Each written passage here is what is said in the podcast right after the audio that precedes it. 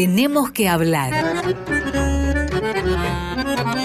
Idea y conducción, José Nun. Muy buenas noches. Hoy tenemos que hablar del neoliberalismo y de otros conceptos como mercado, precios, firmas, organizaciones, a propósito del pedido de varios oyentes de que clarifiquemos el sentido de estos términos que usamos habitualmente en el programa y que se usan hoy en día corrientemente en los medios, sin demasiadas precisiones. Para hacerlo, voy a intentar un muy breve relato histórico para que se entienda el encadenamiento de estos conceptos. Vamos a arrancar muy atrás, pero vamos a ir viniendo muy rápido. Entre los siglos XVI y XVIII, en Europa, el régimen económico dominante fue el mercantilismo. Con el mercantilismo pasa lo mismo que pasa con el populismo, y es que ninguno de los regímenes mercantilistas se llamó a sí mismo mercantilista. El mercantilismo consistía, básicamente, en una fuerte regulación estatal de la economía para aumentar de este modo el poder del Estado. Era la contracara económica de lo que era el absolutismo político. Y tenía por base la necesidad de acumular la mayor cantidad de metales preciosos posibles. Y un énfasis muy grande en tener balanzas comerciales favorables, en vender más de lo que se compraba. Bueno, el folclore quiere que Jean-Baptiste Colbert, controlador general de finanzas de Luis XIV, haya llamado a los empresarios industriales emergentes en esa época y les haya preguntado qué quieren que hagamos por ustedes. Y la respuesta fue laissez-faire, es decir, déjennos hacer. En verdad, este folclore es falso, seguramente. Lo cierto es que hubo un economista, que no hace falta que les nombre, que en el siglo XVIII introdujo la expresión laissez-faire, laissez-passer, le monde va de lui-même, que quiere decir, dejen hacer, dejen pasar, que el mundo marcha solo. Este era el pedido de división, de separación de la economía con respecto al Estado. Obviamente, la burguesía emergente en las ciudades no podía ignorar ni al rey, ni a la iglesia, ni a los terratenientes. La táctica espontánea que se fue generando consistió en poner como bandera las separaciones para aumentar la libertad. Separar la economía del Estado, separar la iglesia del Estado. Es decir, el liberalismo comienza siendo, y lo va a desarrollar fuertemente después, una organización de las separaciones. Quien había bautizado mercantilista al sistema anterior fue un gran filósofo y economista escocés que muchos de ustedes conocen, que se llamó Adam Smith, y que en 1776 escribió su famoso libro La riqueza de las naciones, que es el punto de partida de lo que se llama la economía clásica. En ese libro él sostiene que el Estado debe proveer ciertas funciones, básicamente garantizar el orden y la seguridad, es decir, asegurar derechos naturales, pero no interferir en la economía. ¿Por qué? Porque hay una mano invisible que organiza la economía que está surgiendo y la organiza no solamente dándole coherencia, sino para el bien común. A fines del siglo XIX, cuando estaba en su apogeo esta ideología del laissez-faire, empiezan a pasar varias cosas. Una es la producción en masa que va creciendo a pasos agigantados. La otra es el desarrollo industrial de los principales países europeos y de la mano de ese desarrollo una gran concentración económica que Marx, por ejemplo, enfatizó en sus escritos. Esta gran concentración económica es la contracara del surgimiento de grandes empresas, es decir, cada vez menos se puede pensar en un mercado compuesto por compradores y vendedores en relativa igualdad de condiciones. Y es entonces que se desprende una corriente muy importante del liberalismo que ya había triunfado en el siglo XIX en esos países europeos y en muchos países de América Latina, en formación, desde luego. Me refiero a la idea de que no alcanzaba con proteger la libertad, era necesario promoverla, porque había muchos impedimentos a la libertad que se estaban poniendo en evidencia, como la pobreza, como la desigualdad, como la ignorancia, como las enfermedades, como la discriminación. Y para contrarrestar estos efectos negativos era necesario destinar fondos públicos a los hospitales, a las escuelas, compensar a los trabajadores, regular la jornada de trabajo, regular también las condiciones de trabajo. Y entonces se bifurcan un liberalismo cerrilmente economicista, por un lado, y un liberalismo mucho más político por el otro. Eso que, como dije en programas anteriores, el italiano Benedetto Croce propone en los años 20 del siglo XX distinguir, llamando al liberalismo económico liberismo y reservando la palabra liberalismo para el liberalismo político. En Italia esto prosperó y la palabra liberismo es una palabra corriente hasta el día de hoy. Curiosamente, también lo señalé en ocasiones anteriores, quien encabezó esta lucha por una legislación social fue un conservador, que fue Otto von Bismarck en Prusia, que era un terrateniente de carácter casi feudal, lo mismo que los Junkers a los que representaba. Persiguió a los socialistas, mató a los socialistas que dirigían movimientos, pero a la vez impuso la legislación social más avanzada de su época. Y el argumento era, no lo hago para defender a los trabajadores, lo hago para defenderlos a ustedes, porque si no, son ustedes los que van a ser las víctimas de las revueltas de todos estos trabajadores explotados. Estos son los antecedentes de lo que va a pasar años después. Me refiero, en 1929-1930 es sabido que ocurre una de las cuatro grandes crisis internacionales de la economía capitalista. Una crisis muy brutal, consecuencia de la cual una inmensa cantidad de gente en todos esos países quedó desocupada, en la miseria, y esto motivó que Roosevelt, que asume la presidencia de Estados Unidos por esos años, le aumentara los impuestos a los ricos en un 91%.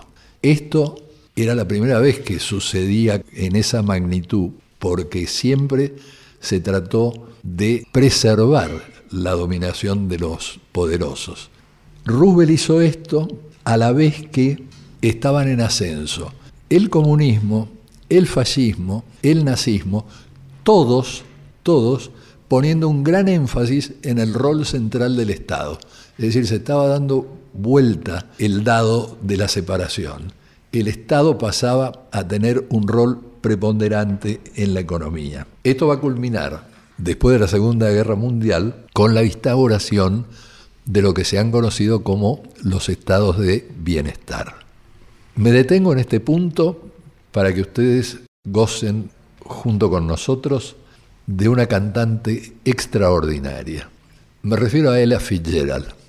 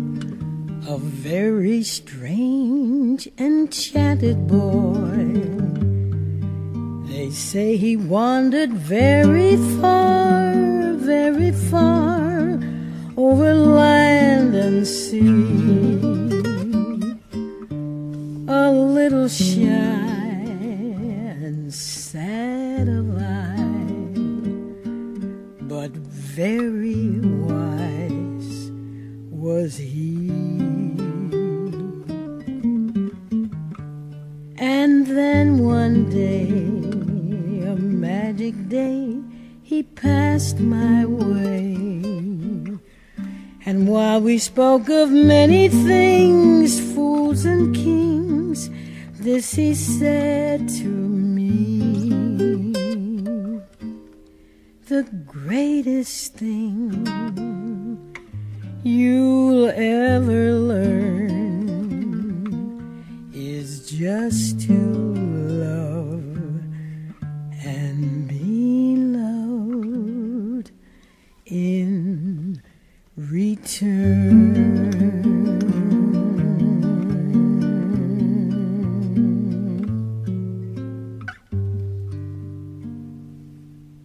Acabamos de escuchar Nature Boy de Eden Aves, interpretado por Ella Fitzgerald.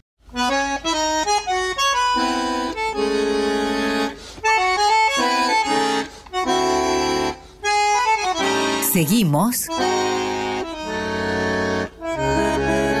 con José Nun. Cerré el bloque anterior refiriéndome al estado de bienestar que cobra forma después de la Segunda Guerra Mundial. La devastación que produjo la Segunda Guerra Mundial no necesito subrayarla, más de 50 millones de personas muertas, hogares destruidos, ciudades totalmente arrasadas. Siempre me gusta contar una historia, que espero no haberlo hecho demasiadas veces en este programa, porque a mí me parece que describe realmente a un hombre de Estado, tal como lo fue Bismarck. Me refiero a que Winston Churchill, el líder del Partido Conservador, era el premier británico durante la Segunda Guerra Mundial. Cuando caían 4.000 bombas por noche en Londres, año 1940, Winston Churchill cita a Lord Beveridge. Lord Beveridge era el líder del Partido Liberal, con una conciencia social al estilo de la que describí hace un momento de los no liberistas. ¿Y qué le pide a Beveridge? Le pide que diseñe un programa, porque sabe que él conoce de esas cosas, para cuando termine la guerra, para poder proteger al pueblo. 1942, Beveridge entrega el plan que tiene su nombre y que va a ser uno de los fundamentos del estado de bienestar. Maldijo a su destino Winston Churchill porque en 1945, cuando termina la guerra, gana las elecciones su ministro de Trabajo, Clement Attlee, que implementa el plan Beveridge. Y Churchill decía, pero es mío, yo fui el que en 1940 le pidió a Beveridge que lo haga. La inspiración para las medidas que se van a ir tomando fue un gran economista inglés que se llamó John Maynard Keynes.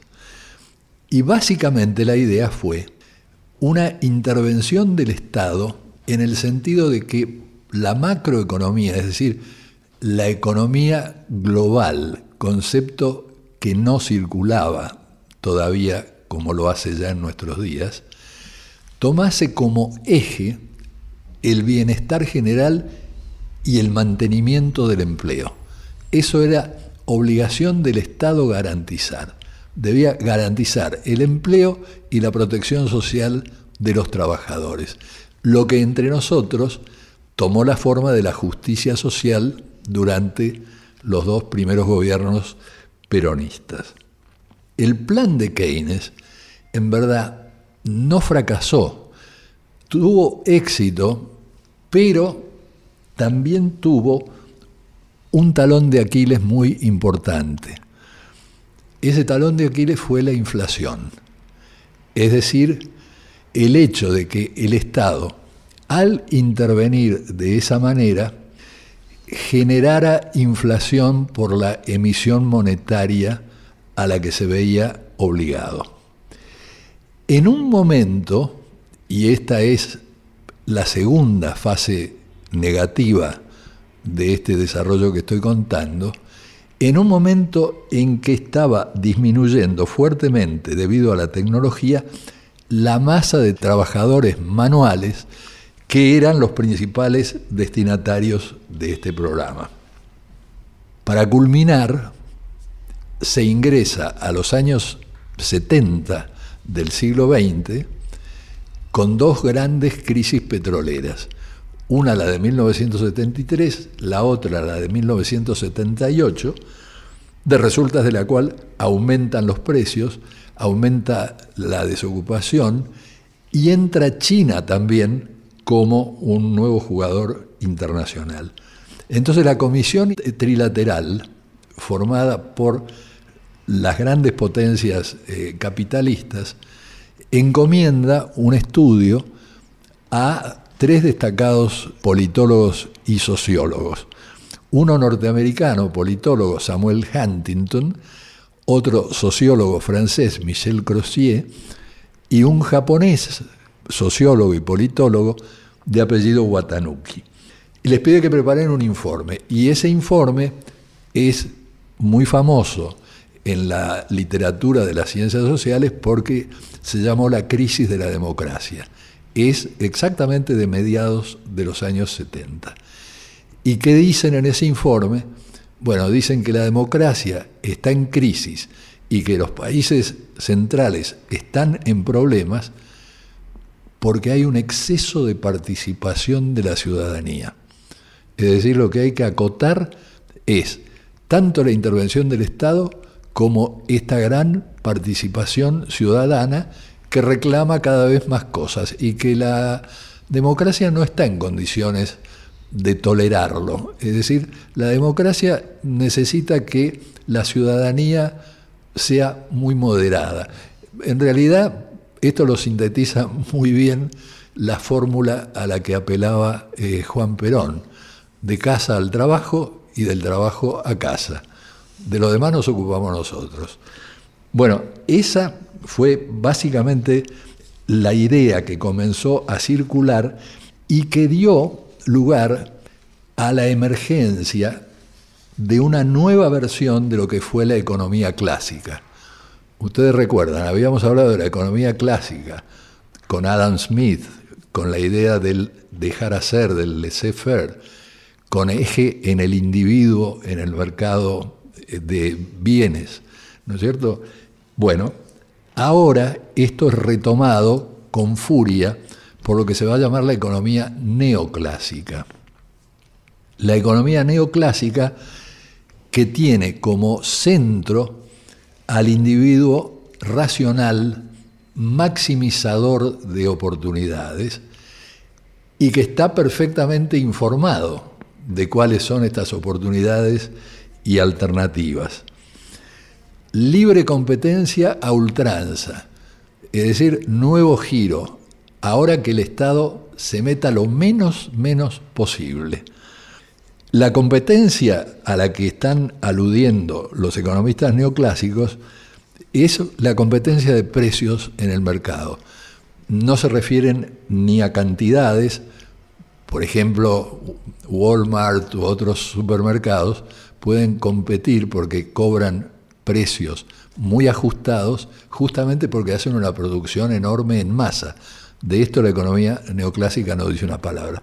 Tampoco de la calidad de las mercancías debido a las innovaciones tecnológicas y sobre todo no tiene lugar en los textos de los economistas neoclásicos el tema de la publicidad, menudo tema. Y el rol del Estado pasa a ser, desde este punto de vista, fundamentalmente no el de asegurar el empleo y la protección social, sino el de garantizar la estabilidad de la moneda. Esto es lo que se conoce como monetarismo. Y lo notable es lo rápido que se imponen estas ideas. Hay un indicador que es casi risueño por lo puntual. ¿no? En 1974, el premio Nobel de Economía se le da a dos economistas, no a uno. Uno fue Friedrich von Hayek, al que enseguida me voy a referir, que es quien cabalga entre la economía neoclásica y lo que se va a llamar el neoliberalismo. Y el otro se le da a Gunnar Myrdal.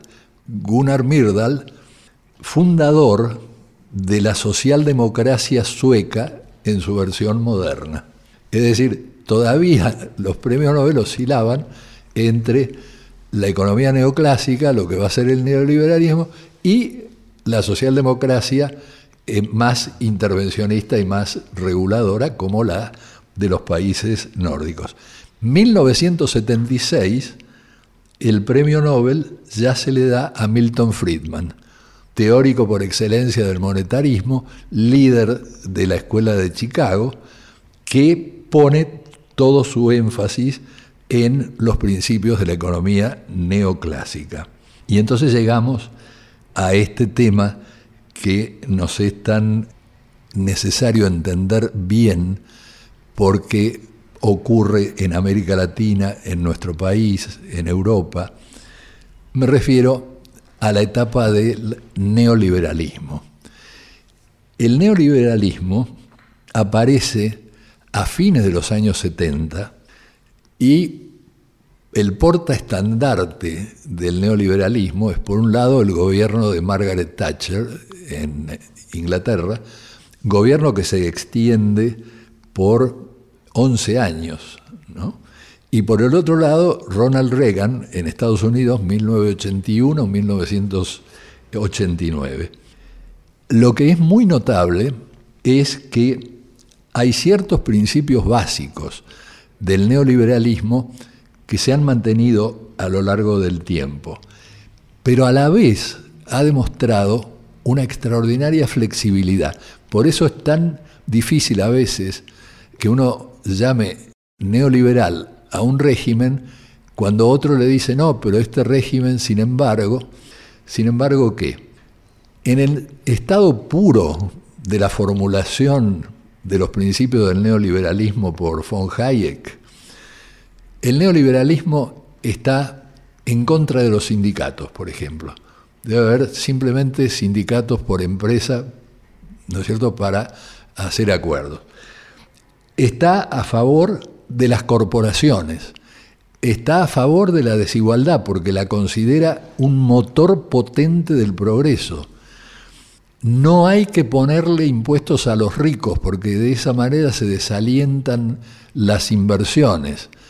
Y a la vez los ricos dan un modelo para que pueda ser emulado por los que no lo son. Por eso criticar a la desigualdad como hacemos nosotros en nuestros programas, es una posición de perdedores. Es decir, los perdedores lloran y critican a la desigualdad, cuando la desigualdad es fundamental para el crecimiento.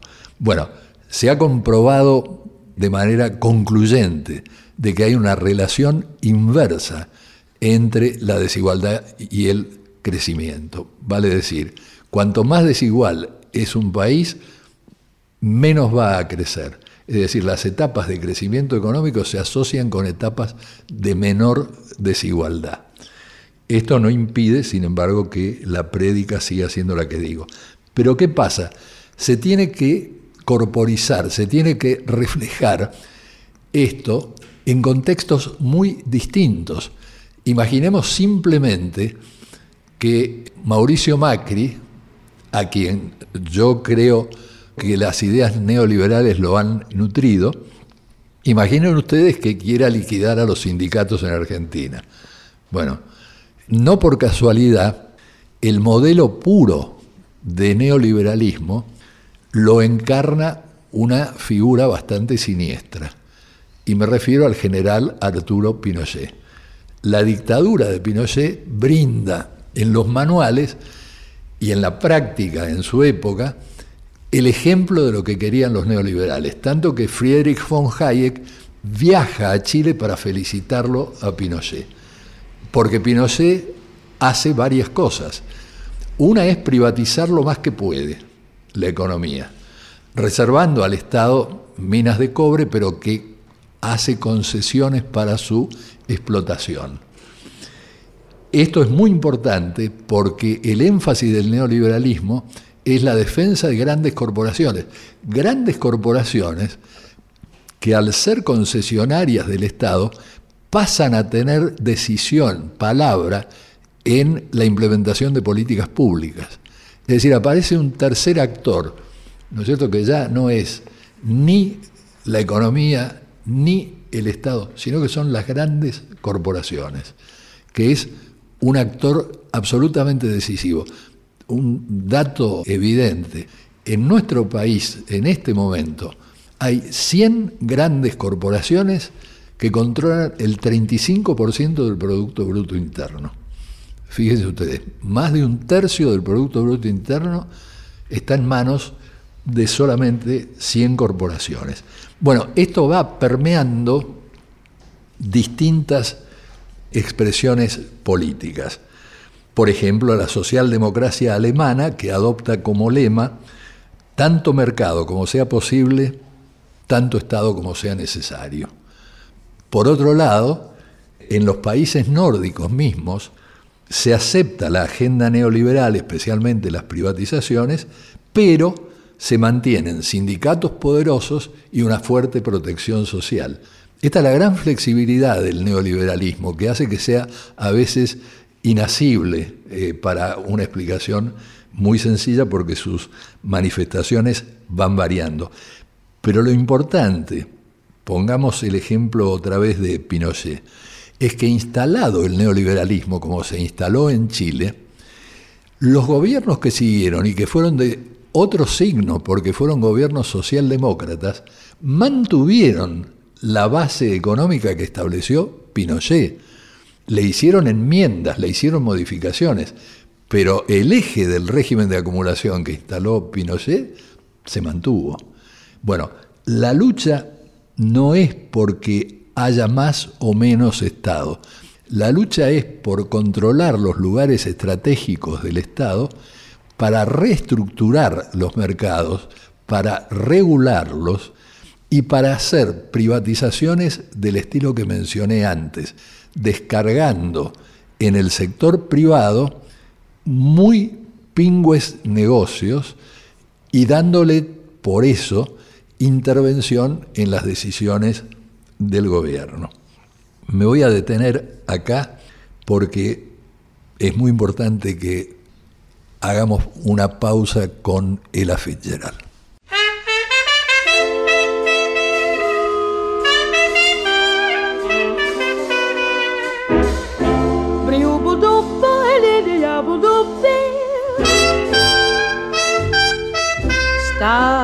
Shining bright above you. Night breezes seem to whisper, I love you. Birds singing in the sycamore tree. Dream a little dream of me. Say nighty night and kiss me. Just hold me tight and tell me you miss me. While I'm alone and blue as can be, dream a little dream of me. Stars fading, but I linger on, dear. Oh, how you linger. Still craving your kiss. How you crave my kiss. Now I'm longing to linger till dawn, dear. Just saying this. Give me a little kiss, sweet dreams. till sunbeams find you. Sweet dreams that leave all worries behind you. But in your dreams, whatever they be, dream a little dream of me. Buzz, buzz, buzz, buzz, buzz, buzz, buzz, buzz. Fading, but I linger on, dear. Still craving your kiss. Yeah, I'm longing to linger till dawn, dear. Just saying this. The sweet dreams, dreaming. Till something's find you, keep dreaming. Gotta keep dreaming. Leave the worries behind you. But in whatever they be, you've gotta make me a promise. Oh, yeah. Promise to me you'll dream. Dream a little dream of me.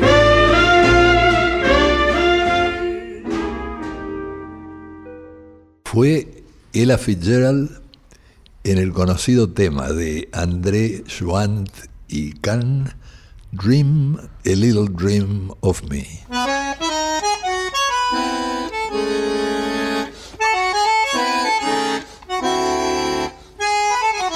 Seguimos con José Nun. Tenemos que hablar arroba radionacional.gov.ar para que ustedes se comuniquen con nosotros. Y todos nuestros programas están en www.radionacional.com.ar barra podcasts a disposición de ustedes. Voy a empezar ahora a conversar sobre los temas que viene tratando con mi colaboradora encantadora que acaba de volver de Nueva York y que nos va a contar después un poco qué estuvo haciendo en Nueva York, que se llama Mariana Heredia. ¿Qué tal? Buenas noches, Pepe. Un gusto estar aquí. Hola. Pepe, al escucharte recordaba muchas de, de tus clases, ¿no? Y de la, la manera en que tu generación logró transmitirnos con tanta claridad cómo el capitalismo fue viviendo distintas etapas, organizándose de distinta manera y adquiriendo también particularidades en, en diversos países. Y pensaba cuánto para tu generación debe haber sido sorprendente después de haber confiado en un Estado capaz de construir el progreso en pos del interés general, asistir a ese resurgir de ideas liberales que le echaban la culpa de todo, ¿no? Y que incitaban a que abandonara su lugar de proveedor, de regulador, y que simplemente se limitara a incitar las libertades individuales como una forma de alcanzar si no el bienestar colectivo, al menos cierto equilibrio. ¿no? ¿Cómo los tomó ese resurgir del liberalismo y en qué sentido la fundación de la maestría en Sociología Económica de Habilidades que vos propiciaste tuvo que ver con intentar incitar otro tipo de reflexiones? Bueno, se combina con algo que vos hiciste, ya que hablamos de generaciones, porque vos escribiste un libro espléndido acerca de el surgimiento del economista como experto. Bueno, el surgimiento del economista como experto ocurre precisamente en esta época, ocurre fines de los 70, comienzos de los 80, pasan a ser los que dicen lo que se necesita saber. Exacto. A la vez, es muy notable porque se reduce el agente económico a un individuo racional que maximiza ganancias, que sabe cómo obtenerlas, es decir, racional en el sentido fuerte de la palabra, invitando a la famosa burla que se le hacía a los economistas neoclásicos, que era cómo se explicaba que una economista neoclásica visitara Japón, lugar al que no iba a regresar, y al comer en un restaurante le dejara después una propina al mozo. En términos de la economía neoclásica no tenía sentido que le dejara propina. Correspondía que pagara su cuenta y ya está. Bueno, respondiendo a tu pregunta, efectivamente empezamos a criticar con dureza eh, el hecho de que el agente económico aparecía como desprovisto de raíces, es decir, como un individuo abstracto, que no tenía anclaje cognitivo, que no tenía anclaje cultural, que no tenía anclaje político, que no tenía anclaje social. Ni moral, ¿no es cierto? Su única moral es la búsqueda egoísta del interés individual. Absolutamente. Ese era el eh, problema que empezamos a, subrayar muy fuertemente en un momento en que, como insinué antes, aún las socialdemocracias estaban incorporando los principios del neoliberalismo. Por eso es en esa época que aparece en los países centrales, especialmente en Estados Unidos, la sociología económica. Algo que recupera lo que había sido la tradición más clásica, es decir, a la sociología económica, o a lo que hoy llamamos sociología económica, claro, le prestaban atención desde Marx hasta Max Weber, pasando por Emil Durkheim. Pero eso se fue perdiendo, ¿no es cierto? Y entonces, la sociología económica a mí me parecía que era imperioso introducirla en nuestro país el análisis sociológico de la acción económica. Y eso tenía que ir de la mano de un análisis riguroso del sistema político. Por eso junto con la maestría en sociología económica creamos la maestría en ciencia política. Y esto no era disociable de una comprensión de la cultura. Y por eso la tercera maestría fue la que hicimos eh, con Beatriz Arlo y Carlos Altamiranos, que fue la maestría en análisis cultural. Y hay que decir que todo en un mismo espacio donde los estudiantes podían tomar cursos, pueden todavía hoy tomar cursos de una y otra, porque la vocación de ese proyecto Tus Realidades es justamente la interdisciplinariedad, la invitación a pensar la modernidad o la actualidad de la manera más abarcativa posible. Lo que sorprende es que eh, no existan en el país, y creo que no existen en general en América Latina, posgrados en sociología económica. Es como si se hubiera bajado una especie de telón sobre estos temas, ¿no? Lo que pasa es que hay una suerte de división del trabajo donde parece que a los economistas les toca la moneda, el crecimiento, a los sociólogos nos tocan las desigualdades y en particular los pobres, y a los politólogos la democracia con suerte y si no simplemente la, la victoria en las próximas elecciones. Y me parece que todo pensamiento intelectual complejo lo que hace es ubicarse en las fronteras, es tensionar justamente las relaciones entre democracia y capitalismo, entre riqueza y pobreza, entre igualdad y fraternidad, digo, en todas esas cuestiones que tensionan a la modernidad, pero al mismo tiempo la hacen un proyecto particularmente rico y desafiante. Ahora, fíjate desde el punto de vista sociológico, ¿no?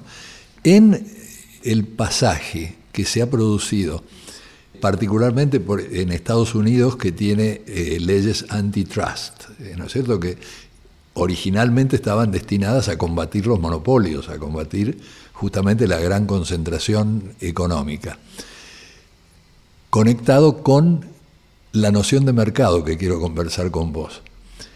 Claro, si el mercado fuera lo que describen los economistas de los sectores que he mencionado, entonces es lógico suponer que lo que debe primar son los deseos del consumidor, es decir, su libertad de elección el consumidor es el que elige lo que va a comprar. Bueno, en Estados Unidos la Corte Suprema rechazó posturas justamente denunciando la trastificación, la concentración económica y cómo eso alteraba las leyes del mercado, diciendo no, en realidad no se trata de que el consumidor sea el que elige, se trata de que el consumidor sea quien tenga asegurado su bienestar ¿Y quién le va a proporcionar este bienestar mejor que las firmas que se especializan en buscar productos que los satisfagan? Vale decir, se desplaza la idea de mercado como conjunto de personas que este, en libre competencia deciden lo que quieren comprar o lo que quieren vender, por otra idea. Y esto porque ese mercado de personas que deciden ha pasado a ser realmente un mito, ha pasado a ser muy, muy circunscripto, porque hasta en las góndolas de los supermercados, bueno, la elección está muy predeterminada y está predeterminada incluso antes de entrar al supermercado por la publicidad. Es que parte de la eficacia del discurso económico más dominante es su simplificación tanto de la acción humana como de la organización, en este caso de la economía, a través de la idea de mercado. ¿No? Y parte de la intención de la sociología económica es volver a devolverle complejidad a esos fenómenos. ¿no? Como decías, los consumidores, si bien pueden preferir un producto o un servicio u otro según el precio o según la calidad, también tienen muchos otros criterios para elegir. ¿no? Los adolescentes no consumen del mismo modo que los hombres maduros, porque se sabe que son más sensibles a la publicidad, porque dependen más de la reafirmación de sus pares. Las mujeres y los varones no eligen gastar el dinero de la misma manera. Los pobres no consumen los mismos alimentos que consumen los ricos. Entonces la idea de consumidor, incluso cuando lo miramos en términos estrictamente de la adquisición de bienes y servicios, es una simplificación que oculta distintas figuras. Dejemos para el próximo bloque comenzar a conversar acerca de la racionalidad que se le atribuye a los agentes económicos, porque esta es una idea fuerza de todas estas posiciones. Y despidámonos de la Fitzgerald.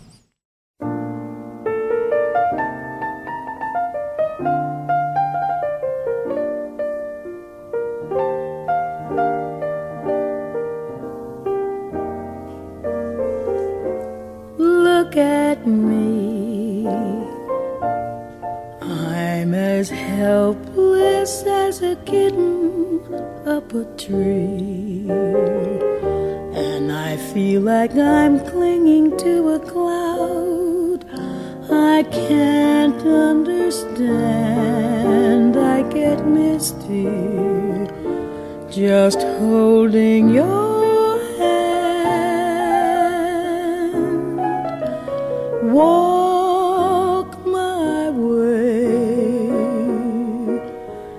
a thousand violins begin to play, or it might be the sound of your hello, that music I hear. I get misty the moment you're near. Can't you see that you're leaving?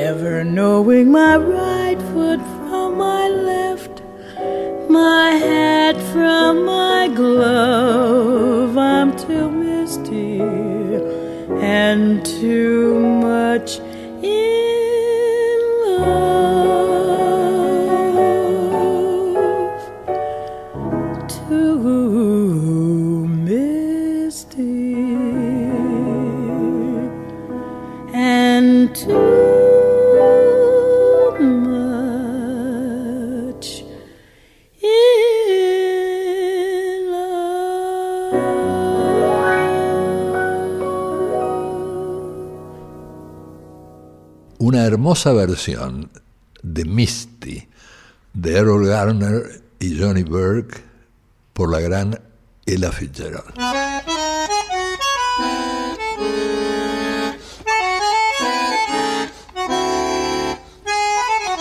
Seguimos con José Nun. Estoy conversando con Mariana Heredia y dejé pendiente el tema de la racionalidad. Pero ha esperado tantos siglos que puede esperar todavía un poquito más, porque yo le quiero preguntar ante todo a Mariana cómo le fue en Nueva York, que comparta con nosotros su experiencia.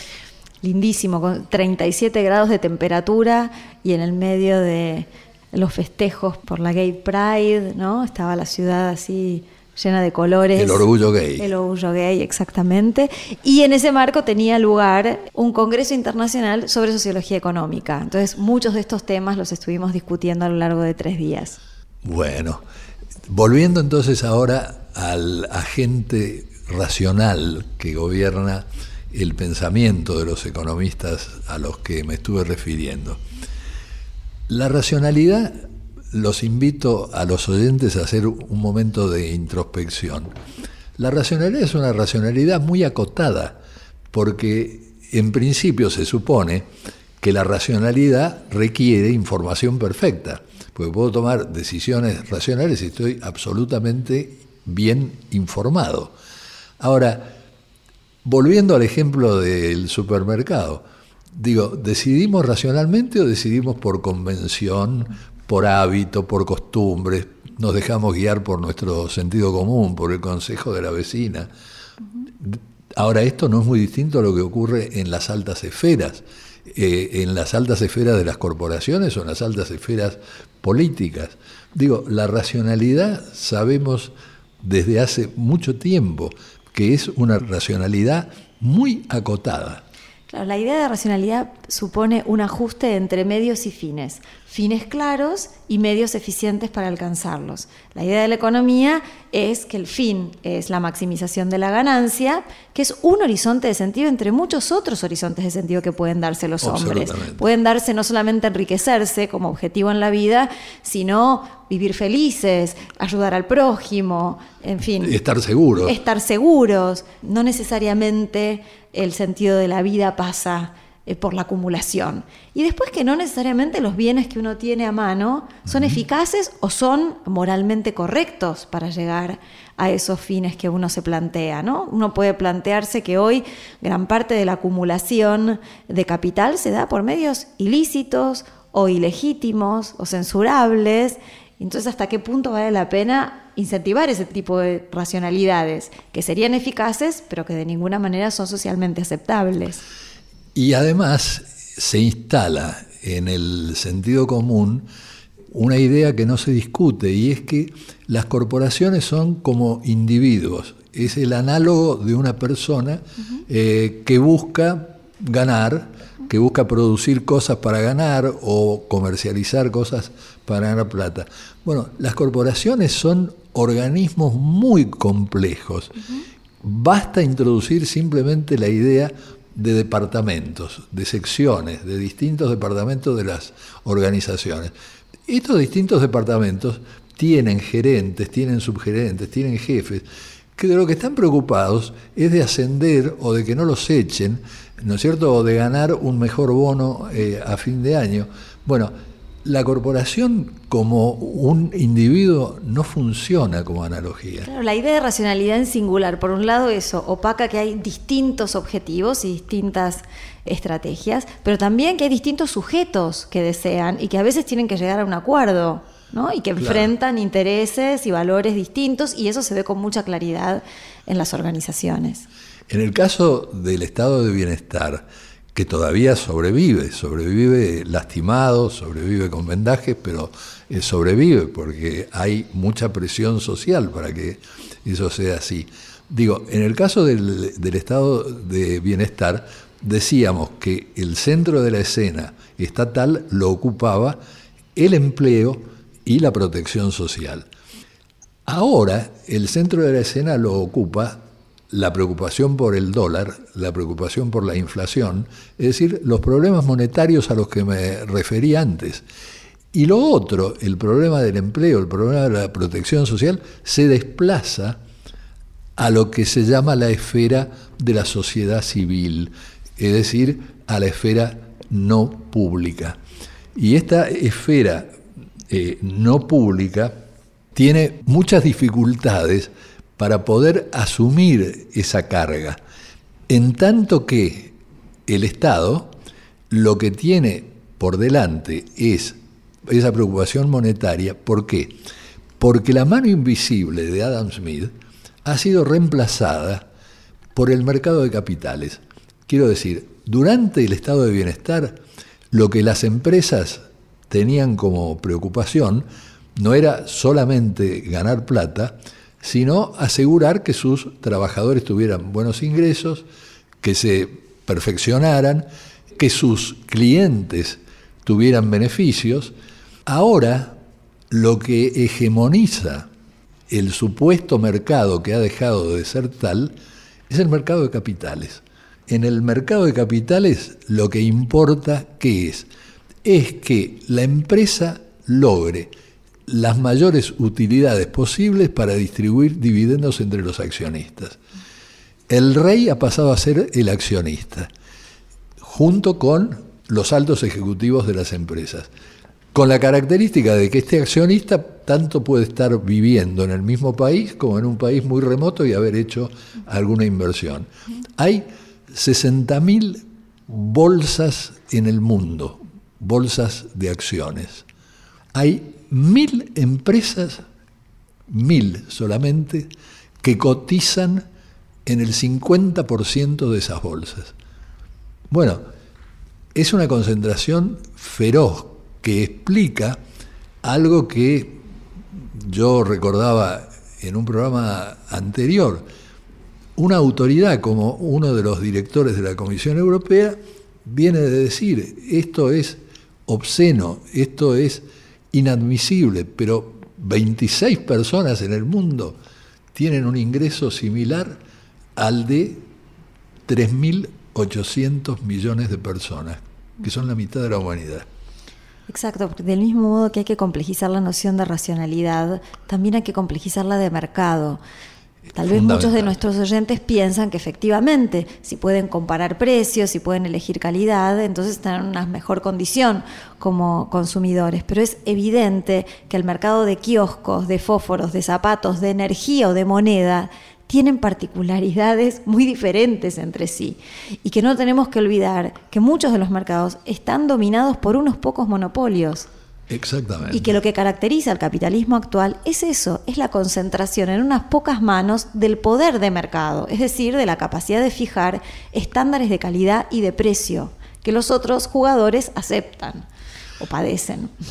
Ahora se está viendo con, por ejemplo, el acuerdo entre el Mercosur y la Unión Europea, en el que hay mucho que negociar. Efectivamente, uno no puede dar una respuesta por sí o por no si le preguntan es bueno o es malo el acuerdo.